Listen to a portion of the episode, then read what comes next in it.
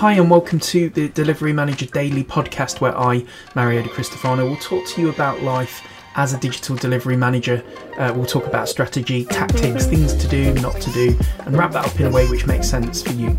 This is a daily series of podcasts which are released on both your favourite podcast software, but also a video version on YouTube if you wish.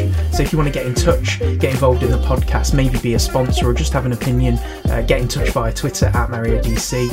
And don't forget to check out the video version of this podcast on YouTube, The Delivery Manager Daily.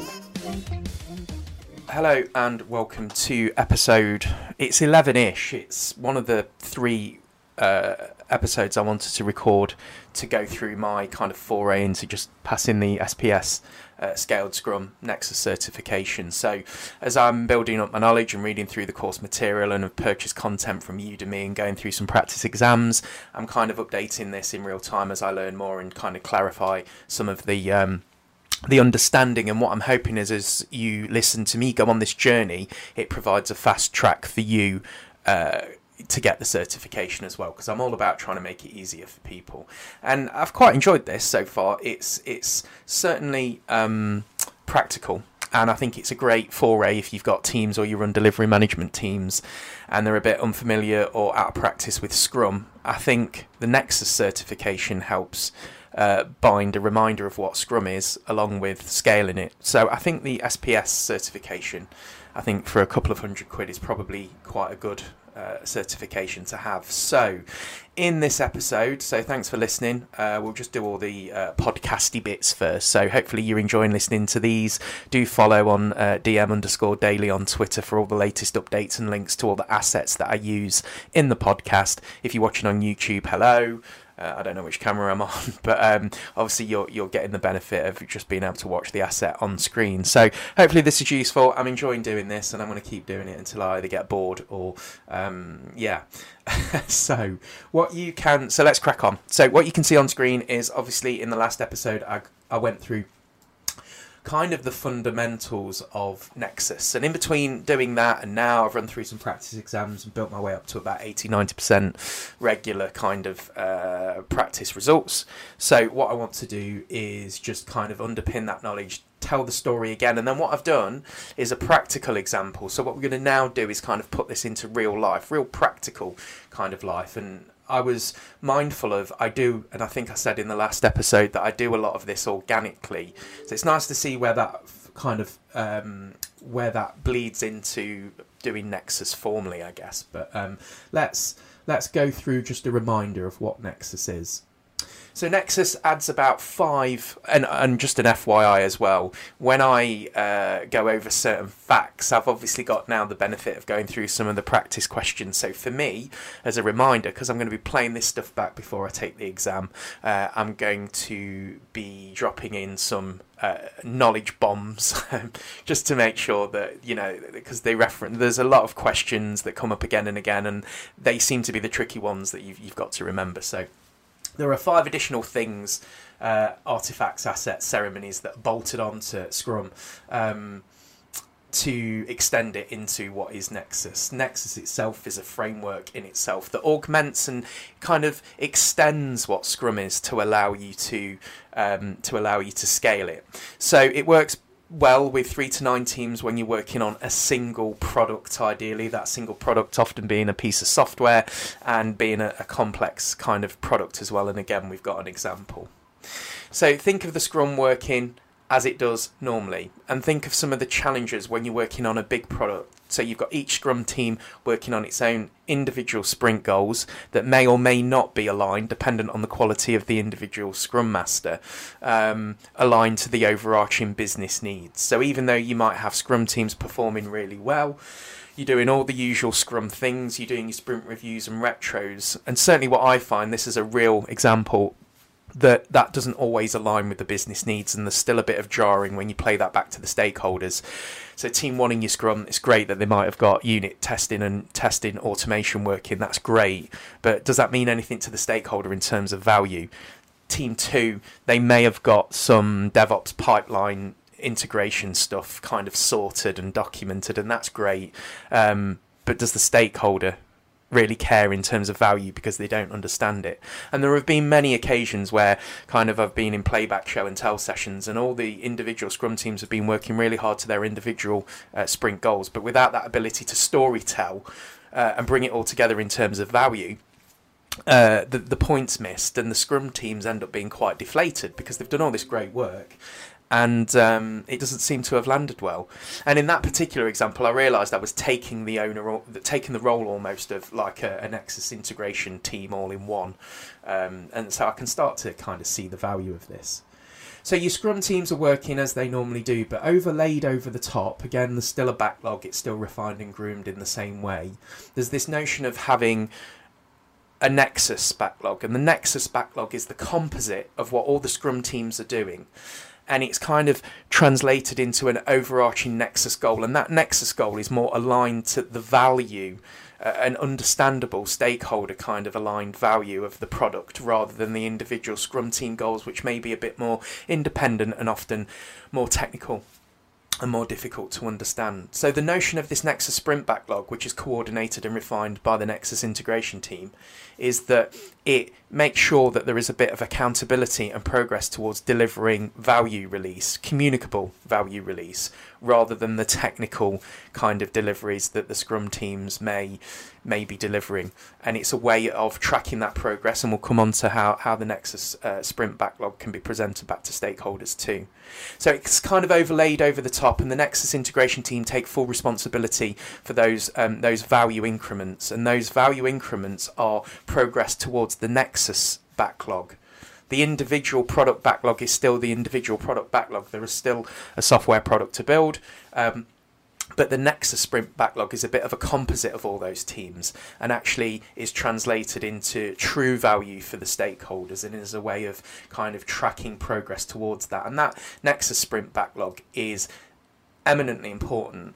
The bigger the platform, and the more complex the project, and the more people involved, because how many times as a delivery manager do you look at an individual product backlog and it just becomes bloated and it's full of stuff, and at some point you look at it and you think, I don't quite know where I am with something. And cognitively as well, and I see this with teams all the time, cognitively, when you've got a huge backlog that's not being kept on top of, it can be a blocker of progress because there's just so much to do, so people procrastinate and don't do anything.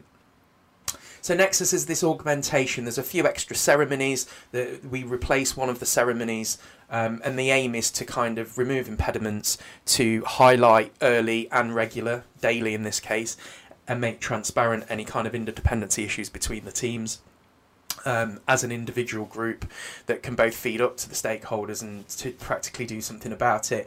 The Nexus integration team can also, in dire emergency, jump in and do additional work. So there's a few scenarios in the exam that'll ask a question of if you need particular expertise in a certain Scrum team, and that expertise exists in the Nexus integration team, can you pull someone from the Nexus integration team to help? Yes, you can. The Nexus integration team's made up of some key individuals that are mandatory: the product owner, the Nexus Scrum Master, that can also be a Scrum Master in the individual Scrum teams, but you can't have two Nexus Scrum Masters working in the Nexus integration team. The Scrum Master in the Nexus integration team is responsible for bringing it all together and coordinating that refinement, the retrospective data, the Nexus sprint backlog, and coordinating that within the Nexus integration team. I'm going to call them the NIT from now on, because I'm getting a bit tired of saying Nexus integration team. And that Scrum Master is responsible for, along with the NIT, making sure that increment of value is done sprint to sprint, and making sure that using these additional Nexus ceremonies to make sure that, again, impediments are identified and removed, and there's transparency across interdependencies between the teams, and technical challenges and blockers are fixed. So then the NIT is really important, and what they do is they have that daily scrum prior to the team scrums. The idea is using this kind of bottom-up empiricism in terms of the Nexus daily scrum get a feed of what's happening on the ground, and the Nexus integration team also handle interdependent issues, blockers, impediments, and then that data and that information feeds into the Scrum team's daily scrums. That helps to ensure that the Scrum teams, when they have their scrums, they're not missing any information that might be important. That, again, if you translate this into the real world, you see all the time. So a Scrum team could be communicating that it's had a really good day, it's churning through its story points, everything's gravy, and then you find out that they're completely unaware of an upstream dependency with a payment gateway, and actually their sprint is going to be kiboshed, you know, within the next 24 hours. The Nexus Daily Scrum that happens before the team Scrum is an effort of making that kind of stuff transparent. So you package up that increment of work, you do this Nexus sprint review, which replaces the individual Scrum team reviews. So that's one ceremony that changes. So no more sprint reviews individually. You look at the Nexus overall sprint review because that's aligned to the Nexus sprint goal, and the Nexus sprint goal is more of an alignment of the stakeholder value release that's needed for any particular software product. But all that's nonsense, so let's do a practical example. And again, I'm going through this now and thinking of, I'm both trying to simplify it for the benefit of the video and the podcast, because I don't want to waffle on for more than about 30 minutes, but also so you can start to see real life Nexus, or certainly how I'd implement it anyway. And I don't care if any Nexus experts and purists kind of come into the chat and the comments and say, oh, well, this is wrong, this is wrong. I feel that I'm getting a good solid understanding of this, right? And this is how I would try to implement it. And it completely mirrors what I do anyway. And that seems to work. So I'm pretty happy with this and it all kind of aligns. But I'm interested, you know, in what if I'm getting anything particularly wrong. But I don't think I am. So hopefully this will be good learning. So an example scenario. In the last podcast, we're going to keep up with the trading platform because I'm pretty familiar with that as a product. So we're building a trading platform that's kind of built, and we've got a release coming up, a couple of releases. So we've got features 1 to 4 that are in relation to the product itself. We're gonna get that real-time market feed that we talked about in the last episode. We're going to get that up and running. We're going to link a bank account so a trading account can be funded. We're going to, for FSA and all other kinds of regulatory requirements, get an activity audit log within the platform itself. And for security, we're going to handle and implement multi-factor authentication for users. So there's a bit of security there. Simultaneously, and again for this scenario, just to make it that little bit more complicated and justify the need for Nexus, we're doing a simultaneous release on the user interface. We're going to update the mobile user interface, and we're going to do a bug fix for the market feed on mobile that doesn't quite work on smaller screens.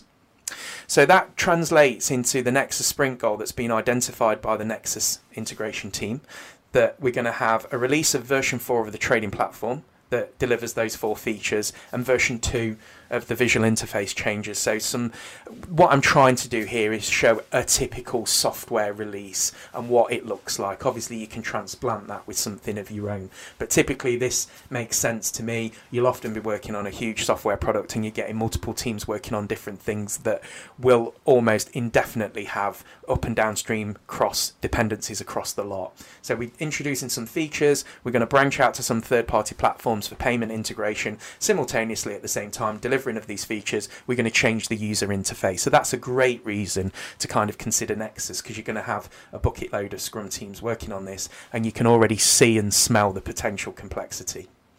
So the Nexus integration team have got this very clear Nexus goal. We're going to get version 4 released of the platform that's going to release those 4 features, and version 2 of the visual interface changes that's going to fix that bug and update the mobile interface too. There's a Nexus Scrum Master in that knit, and that Nexus Scrum Master is entirely responsible for achieving that Nexus goal. All the work that the Scrum teams are doing, they may be doing individual work on those features in typical Scrum fashion, but are contributing towards that Nexus goal, and that Nexus goal only, and that is at the forefront of everyone's mind. And again, you can see in the diagram, in dire emergencies, the NIT can actually step in, but that's generally not the case. The NIT is there to help increase transparency, remove impediments for the Nexus as a whole, rather than and make sure that integration is happening. And remember what we talk about with integration, it's not necessarily technical integration. We're talking about all the teams having everything they need to deliver that Nexus goal. They're not there to do the integration work. They're there to be coaches, servant leaders, etc., etc. But in emergencies, and this will come up in the exam, they can step in and do some work if needed. If, for example, one of them happens to be an expert in a particular technology and all your Scrum teams are a little bit new to it, for example. So you've got your NIT and you've got your NIT Nexus goal. So here's your Scrum team. We've got team one. They're going to have sprints 1 to 3 to fix the user interface bugs. That's been groomed and refined and identified that they need 3 sprints to do that. Team 2 are going to do the market data feed. They've identified that they're going to need at least 2 sprints to do that. And team 3 are going to use between 1 and 3 sprints to do the bank account setup and linking. And you'll see there that each team has its own Scrum Master, and that operates as a regular Scrum. So I'm not going to go through that. I'm going to assume if you're listening, you kind of understand how Scrum works. One thing to note that does come up in the exam is that in a Nexus, the sprints don't have to necessarily be the same length for each team. They can be different lengths, and we'll come on to that next. But importantly, they have to align to the value, the increment release. So working with the NIT Scrum Master, it can be identified that some teams may have a requirement for different length sprints, and that's okay. Now, why would you have different length sprints? This comes up in the exam. You want to shorten the length of any sprint where the complexity or the difficulty or the unknowns are greater. And the reason for that is you then bring in, using the Nexus model, more analysis, more auditing, more checking. So you might have, in this example, team 2 doing the market data feed. We recognise that that's a really complex, multi-dependent feature. So let's do a single sprint first because we know it's going to be complex. And then that means that we can do a cross-team refinement session, which we'll come on to in a minute. And we can feed into and highlight issues daily using the Nexus Daily Scrum for that particular area. Rather than keeping all the sprints the same length, and having the teams get to the same place with different needs, different requirements and different dependencies, which also happens in real life. So it totally makes perfect sense that in the Nexus, each team might be working to different sprint lengths, and that's fine. But you want to make sure that that's in alignment with the NIT Scrum Master who coordinates all that to still make sure that everyone gets to the line of the particular sprint, the Nexus sprint, and making sure that a particular value release and increment is achieved. So hopefully you're with me so far. So we've got a product backlog. The product backlog is the product backlog that you would expect in a sprint. Overlaid on the top of that is the Nexus sprint backlog. This isn't an additional backlog. This is a composite of the summary of what each team is doing with the contents of the backlog, but probably displayed in a slightly different format, which I'm immediately going to jump onto. So if I just zoom out, and you can see here, and again, I will share this diagram after. And these are my notes, right? This is my interpretation of the learning and the course that I'm doing. So if this doesn't kind of fit with you, you know, I'm sorry. So that Nexus sprint backlog is often in Nexus defined and displayed to stakeholders as a tree map. Now, the tree map is basically backlog. This comes up in the exam as well. So the backlog items are represented as rectangles, and you can use colour coding. The bigger the box, the bigger the thing.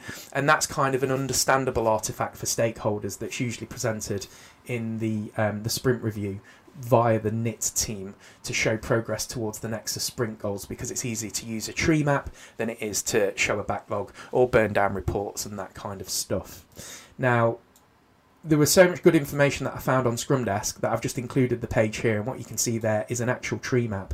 And you can see, and I'll leave this for your own reading, but you can implement a tree map however you want, as long as you follow the certain rules. And you can use colour to represent kind of risk or size or remaining time or time spent. And you can also use filtering such as MoSCoW or Kano. And what you're trying to do is the NIT team is present back complex progress storytelling in a way that makes sense. So the tree map is recognised as a usable asset in Nexus, comes up in the Nexus SPS exam. So it's worth kind of reading the Scrum Desk article. It's pretty good and kind of summarises, if you've not used that as an asset before, how to synthesise a complicated backlog in a way that makes sense. I'll actually be using that in one of my next projects. It's not something, a tree map, I've always used, although I have used them before. So anyway, so you've got your sprint, your Nexus sprint backlog, which remember is this composite aligned to the Nexus sprint goal. And we've talked about you can have different sprint lengths, which again, there's notes on the board, and why you would have different sprint lengths. So once you've got the Nexus sprint backlog, you have this cross-team refinement. This is another Nexus kind of ceremony in effect. The cross-team refinement is an effort to help reduce the cross-team dependencies. It's an ongoing thing that can happen at any time. The frequency and the duration flexes dependent on the need to have a cross-team refinement. And a cross-team refinement, for example, would be triggered in the event of a Scrum team doing the market data feed. We've already identified that we're going to keep them on a single sprint, so we can have a retrospective or an inspection of work so far. So you trigger a cross-team refinement to start looking at progress in shorter periods of time. That cross-team refinement then pollinates the Nexus Daily Scrum, which then pollinates the Scrum team, Scrum of Scrums, and the Scrum team's planning, and therefore what you're doing is creating this chain of communication that goes up and down, hopefully, where everyone gets to